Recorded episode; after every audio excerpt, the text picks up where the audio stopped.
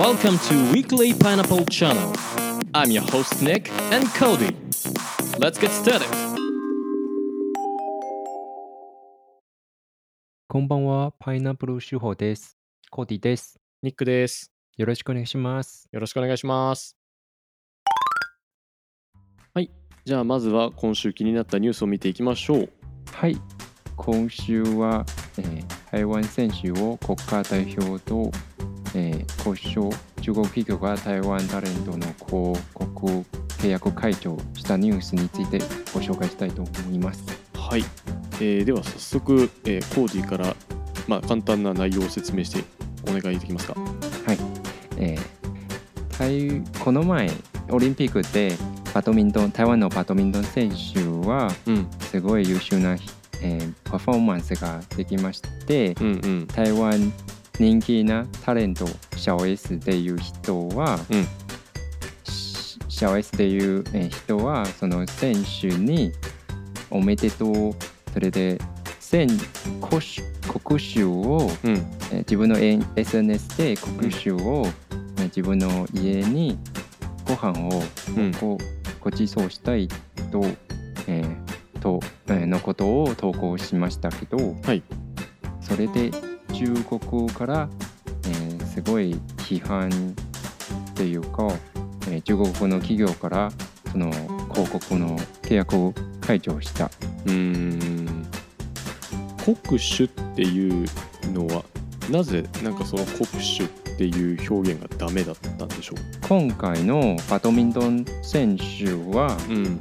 まあ、彼女の年は26、7歳くらい。うんうん、実は僕と同じくらい年齢で、うん、私たちのこの世帯のみんなは自分が台湾人と認めるなんか自分が台湾人と考えてる人が多多いと思い、えーもう同じく台湾人そのその選手は自分でも台湾人と思ってるからうん。おそらく彼女の立場政治の立場と考えたら国衆国衆は国家代表の意味なんですけどうん。それでシャオ S が「おめでとう」って言ったらうん。これで中国人に侮辱した。現実があったよくわからないね。よくわかりませんですね。へしかも逆にニックに聞きたいことがありますけど。日本人は普通。自分のオリンピックの選手はどうやって呼びます？えー、まあ日本代表っていう言い方をするね。うん。普通の国はねうん、自分の国名の選何々国の選手うん。と言いますよね。例えば日本は日本選手。うん。もし、まあ、台湾台湾は本当の国になったらうん。台湾選手自分も台湾選手で呼んでるんですけど、うん。もしみんなはでも台湾選手で言ったら、うん。中国に本当の侮辱するかもしれないけどでも今度は国国主うん。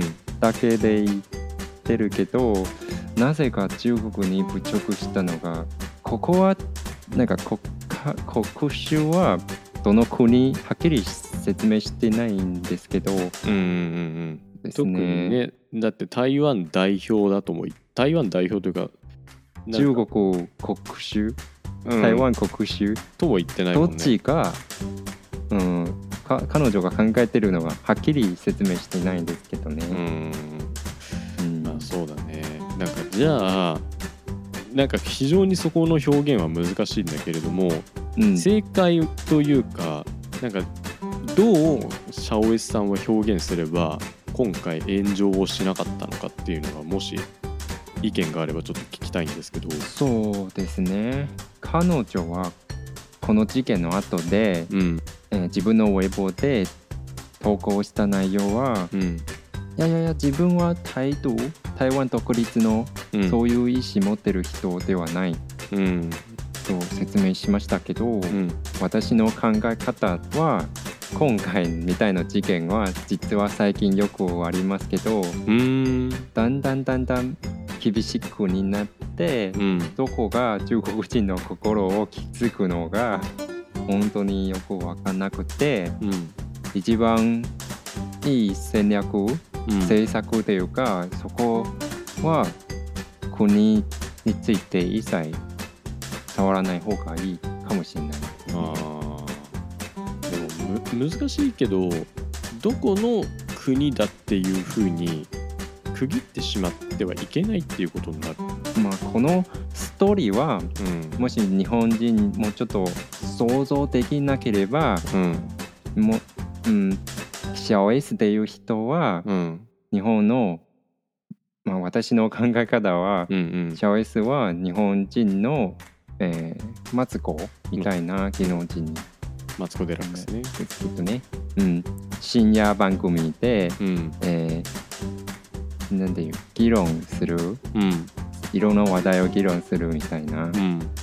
そういう番組の人？うんうんうん。人気だよね、あの確実に毎日テレビで見て CM でもそのテレビのえー MC というかだいまあ自分の冠番組を持ってる人だよね。そうそうそうそうそう。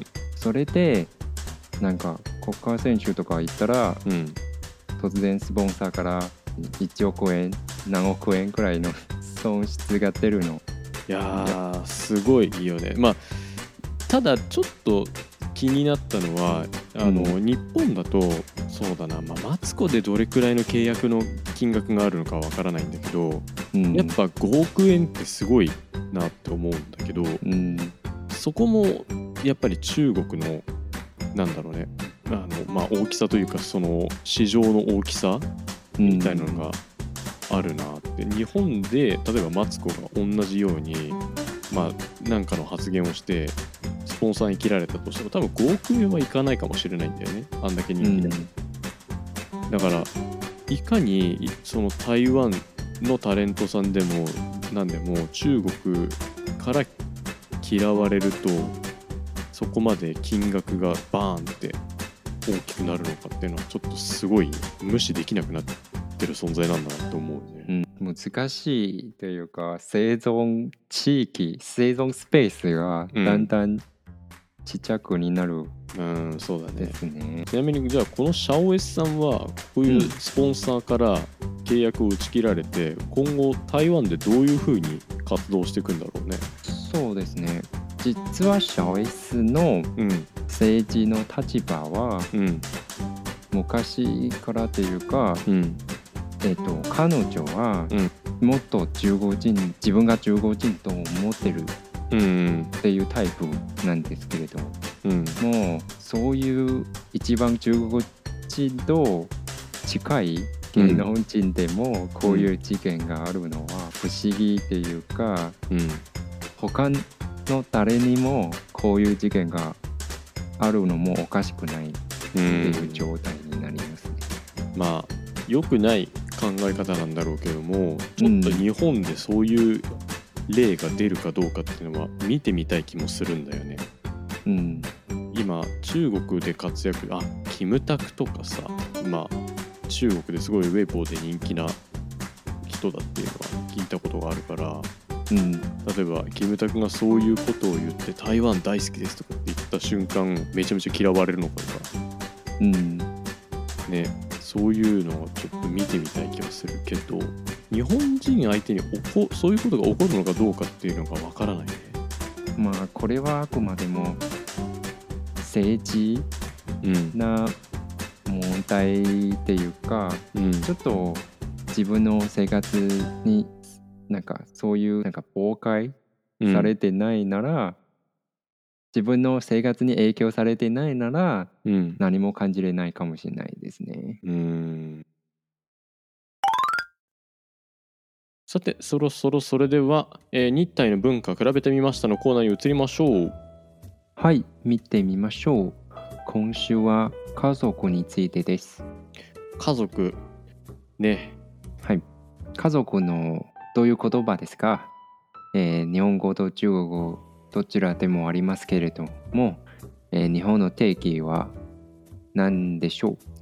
まあ、家族ってねあの法律とかあるいはいろんなその自分の考えてる常識とかによって変わってくるんだけど、まあ、家族っていう言い方をすると大体日本では、えー自分の一緒に住んでる人のことを指すのかなというのがあって、うん。まあ、例えば一般的には、えー、と日本では核家族っていう言い方をするんだけどうん。あのお父さんとお母さんと子供だけみたいな。うんでまあおばあちゃんは基本的に遠くに住んでるみたいな。おおじいちゃんおばあちゃんはどっか地方にいるとか。うん。っていうのが、えーまあ多いですね、そうだね。昭和以降はそれがすごい多くなってきてるね。うん。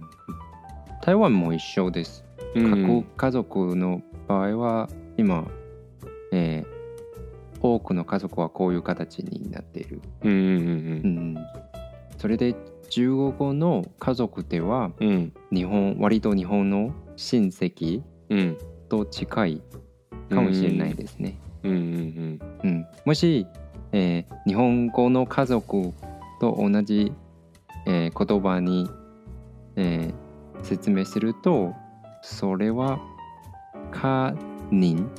うん人、うん。家族の家人の人、うんうん。他人っていうの方が多いと思いますね。基本的には台湾でもそのうん、おばあちゃんとかおじいちゃんとかはあんまり合わない。一緒に住んでいないの場合は多い、うーん。うん、日本と同じくらいですね。あそうなんだ。うんうんうん、なんか例たえばだ台湾の、すみません。台湾の距離はね隣遠くないですから、うんうんうん、例えば、うん、誰の、えー日本の、えーコアファミリーは、えーその各家族はうん。うん東京で住んでてうん。でもお母さんやお父さんは九州とかの地方出身で、うん。まあ、ちょっと距離があるからい毎月帰れないかもしれないけど、うんうんもう台湾の場合はそんなに遠くないですから、うん。うん。うん、近い住んでるなら2週間とか毎週帰るのも多いですね。まあね確かに距離的なものがやっぱ一番大きいしまあ距離イコール時間みたいなところがあるからね。そうですね。日本だとね確かにあの、まあ、特に首都圏とかそういう東京千葉とかそこら辺に集中してる人たちは地方から出てきて、まあ遠いところだとやっぱ沖縄とか北海道とかに、えー実家がある人とかが多いんだけど、うん、そういう人にそういうところでねおばあちゃんとおじいちゃんが住んでるとなかなか会えないから、まあだから、まあなかなかそういうところであのコミュニケーション取りづらいとかね会う機会が少ないから夏休みとかそういった時にあの、うん。行くっていうイメージがやっぱ多い。うん、僕の自分の子供の時うん。特に小学生の時も、うん。夏休みでよくおばあちゃんに世話した。うーん。世話された？うん。そうだね世話された。世話されましたね。うんうんうん。さて、えーそんな家族の、まあえー形態というか家族の在り方なんですけれども、まあ、最近なかなかねあの家族と会う機会っていうのがまあ多分あの私もコーディもないという、うん。まあ俺はコーディに比べたら全然あるかな。あるけど、うん。日本にいます、うん、まあそんなに遠くないけどコロナでやっぱ会えなくなったというか会う回数は少なくなったかなっていう気はしないでもない。うん。僕はもうもうすぐ2年間。ああ会ったことないですね。そうだね。いつも最 LINE でうん。話してるばかりですね。そうだよね。最近家族とどんな話してる？実は最近もコロナの影響であんまり外に出れなくて、うん。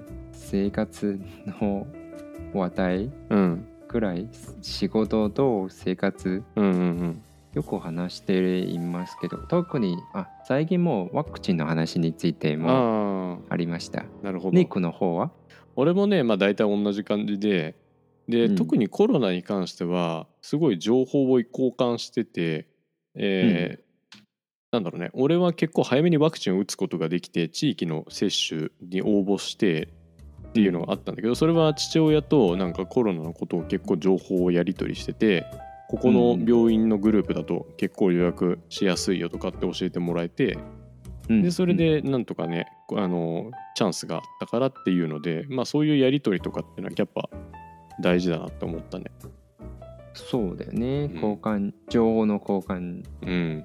大事ですね。うん。まああとはそうだね。最近何したとか仕事もそうだしうーん。まあやっぱ親がねうんどのくらい家族と連絡します？週に何回週に1回は必ずするようにしてる。電話って？その時によるけどまあ例えば母親にちょっと LINE を送るとか父親にちょっと LINE するとか、まああのも合わない期間によるかな。合わない期間が続くと電話しちゃった方が早いかなとか。そうですね。うん。コーディは？うん同じくらいですね。週1回以上うん電話 LINE で。うん。うん LINE ミーティング LINE ビデオで話すの方が多いですけど、うん。おばあちゃんもうん。LINE で話しました。ああ、毎週ね。そうだよね。最近俺も WhatsApp でたまにおばあちゃんと話すから。あ本当。うんなんか前よりは全然やり取りっていうか距離がちあのち近くなった気がするね。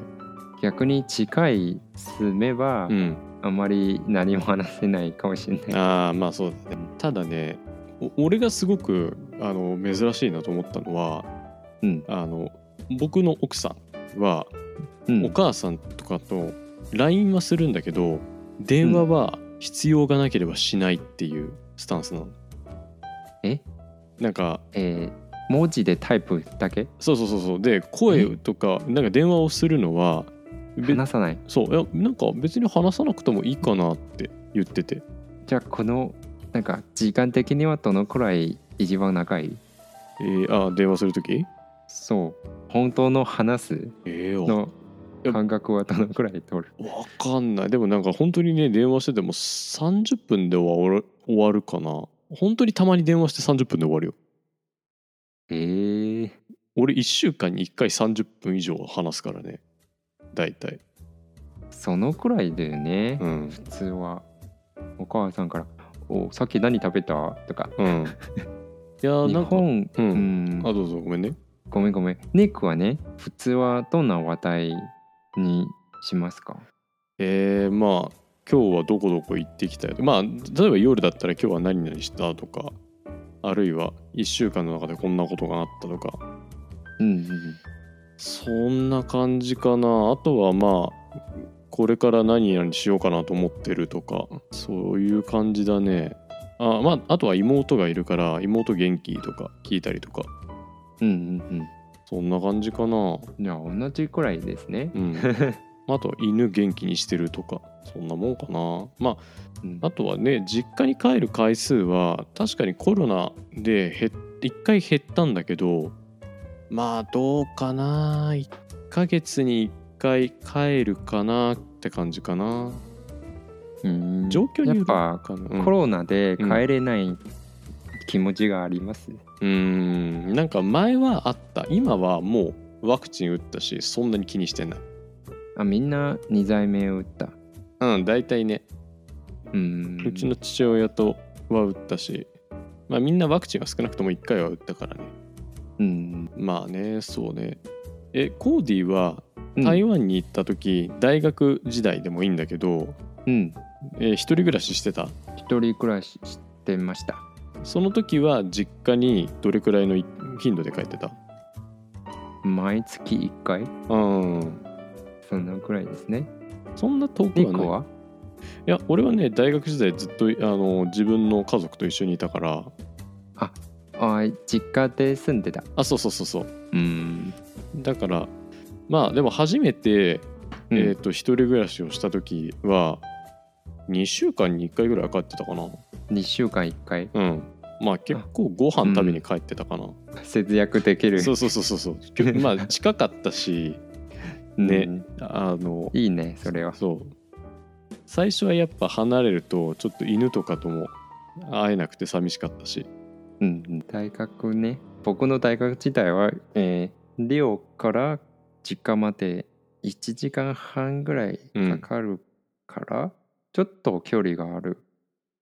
から毎週間帰れない。うんうんうん。まあそんな中でですねえっ、と日本と世界の家族を比べてみるみたいなこあの調査を見つけたんですけどうん、えー日本米国中国韓国の比較あそうそうそう。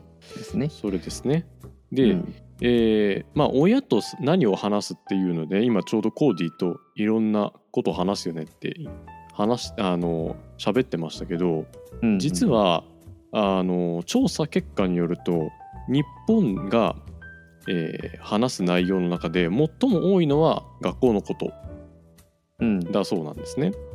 で逆にかなり少ない他の国に比べて少ないのは自分の将来のこととか、まあ、あとはお金のこともなかなか話さないっていうような結果が出てますと。自分の将来のことって話してた？僕は？うん。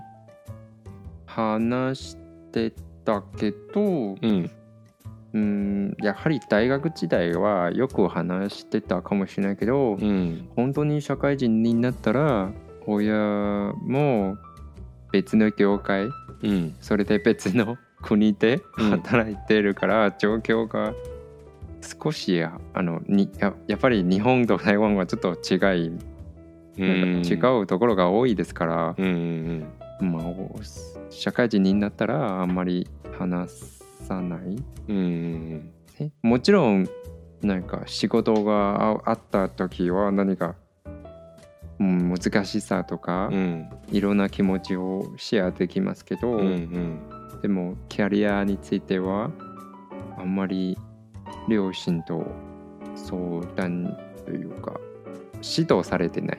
うん。なるほどね。ニコは？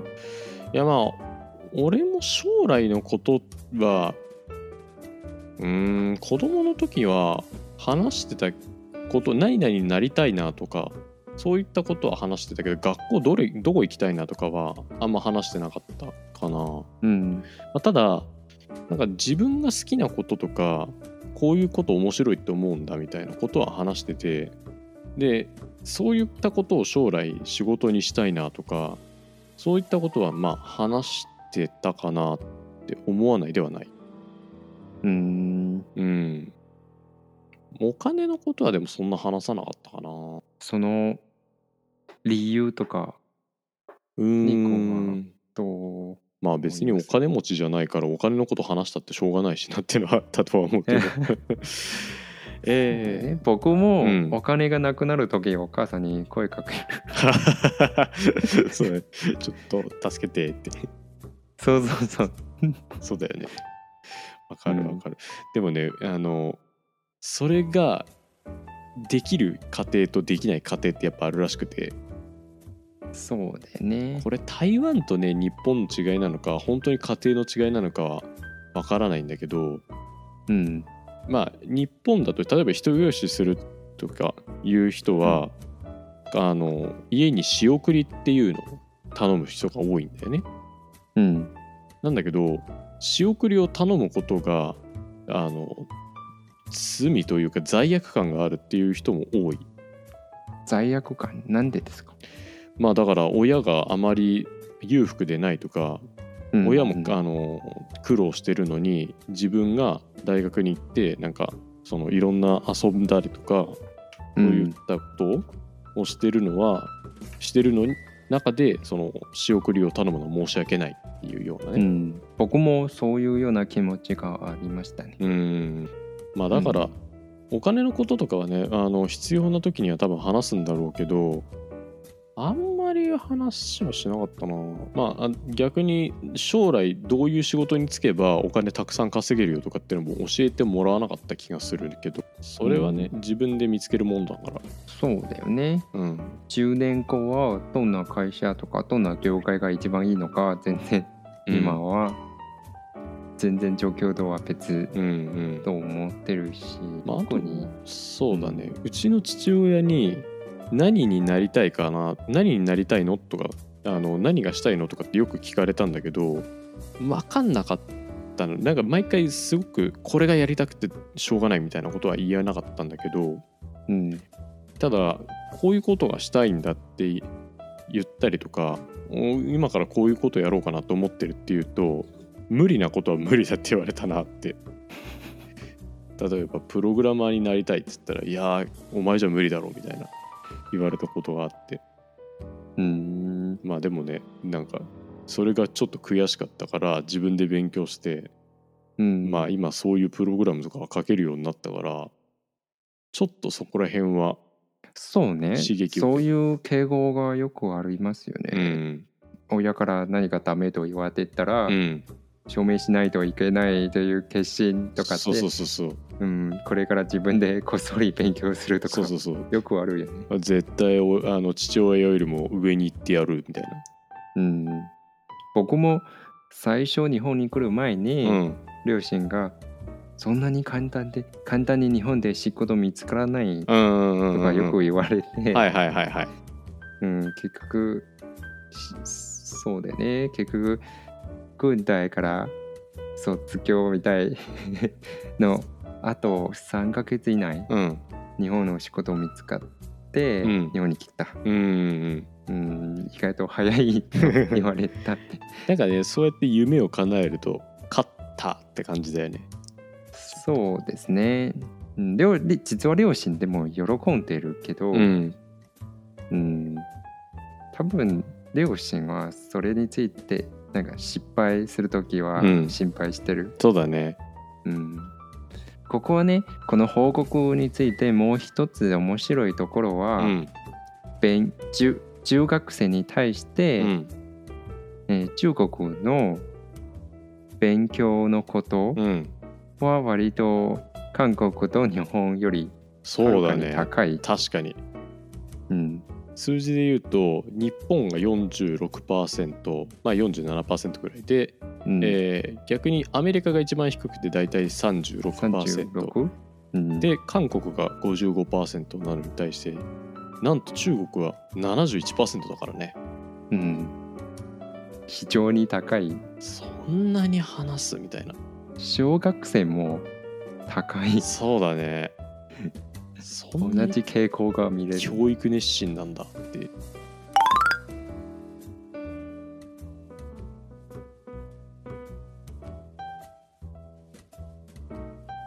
ここについて、うん。ネイコがね子供の時、うん。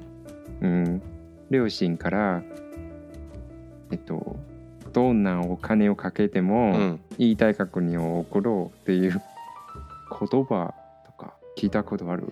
ある。うちの母親が結構そのタイプでなんかうん。もう本当に勉強していい大学に行きなさいって何回も何回も言われてでもそれをを言われすぎたから俺はそれがすごい疑問だったやる気が。そうなんか本当にそうなのかなみたいな。なんかそういうことを言われて、今の俺は幸せじゃないしみたいなうん、で今唯一の成功な道とか。そうそうそうそう。そうなんかそういう今自分が幸せじゃないことばっかり押し付けられた結果すごい勉強がいっと、あの嫌いになった時期があって。うん。わかります。うん。うん。なんかね自分の好きなこととかはそんなに話さない話話してもはうん。なんだろうね。何もやらんたくない。そうそうそう。なのに勉強のことばっかすげえ言われるなってうん。うん。何の目的のため、そうそうそうそう。うん、まあね大人になってからは分かるんだけど子供の頃は分からないからねそういうのは。僕も一番こういう同じ気持ちあったのは、うん。ピアノについての勉強、あうん。あ、ピアノをやってたの？そう小学校6年生の時、うん。お母さんが、えーピアノの塾にうん。怒れ、怒られた。うんそれで1ヶ月でもうダメだみたいな。ことが言ってた。ギブアップした。そう。なぜならば、うん。お母さんはお母さんにもピアノ弾ける。ああーはいはいはいはい。だから毎日「なんで練習しないの?」とか。うんうんうん。今、まあせっかくピアノを持ってるのになんで練習しないの？とかよく聞かれてうん。すごくプレッシャーになってそれで諦め諦めた。ああまあ。うん。親のプレッシャーはすごかったね確かにそう考えると。うん。うんなんかうん。自分が親ができることを自分の子供にもやってほしいっていうのがあると思うんだよ。うん。でううちは親がね例えば母親がすごい英語が得意っていうか、まあ、英語を話すのが好きだから、うんあなたもやりなさいっつってすっごい言われて。まあ好きだ結果的に好きだったからいいんだけどみたいな。うん。好きじゃないなら？好きじゃなかったらやっぱ辛かったものがあるんじゃないかね。うん。目的はしなんか目的がないと、うん。やはりモチベーション低いそうだね。になるんだよね。なんか台湾の教育事情もちょっと気になるね。そういうこの話を聞くと、この勉強のことと自分の将来のこと、うん。なんか日本は勉強のことが高いだけど、うん。自分の将来のことが低い。うんうん。でもニークの話から聞いたら、うん。うんその傾向があるかもしれないね。うん。すごい勉強を言われて、うん。でもなんで勉強するのはよくわかんない。うん。そうね。なんかあのこの「ウィークリーパイナップル」の結構最初の方でやった「将来なりたいもの」っていうランキングを話したじゃない。うん。それで日本の子たちは結局み YouTuber とかさなんかいろいろ言うんだけど何のために勉強していくか分かんないんだよね。分かんないし勉強した結果いいことしてるとかいい給料がもらえてるみたいなイメージが多分少ないんだよ。うん。で周りを見てても。なんかでお金もらってるのは芸能人とかもうそういう人たちばっかりでみたいな。だから多分勉強をしたってしょうがないってイメージはどっかにあるのかもしれないね。ね、特に台湾と日本の教育体制は、うん。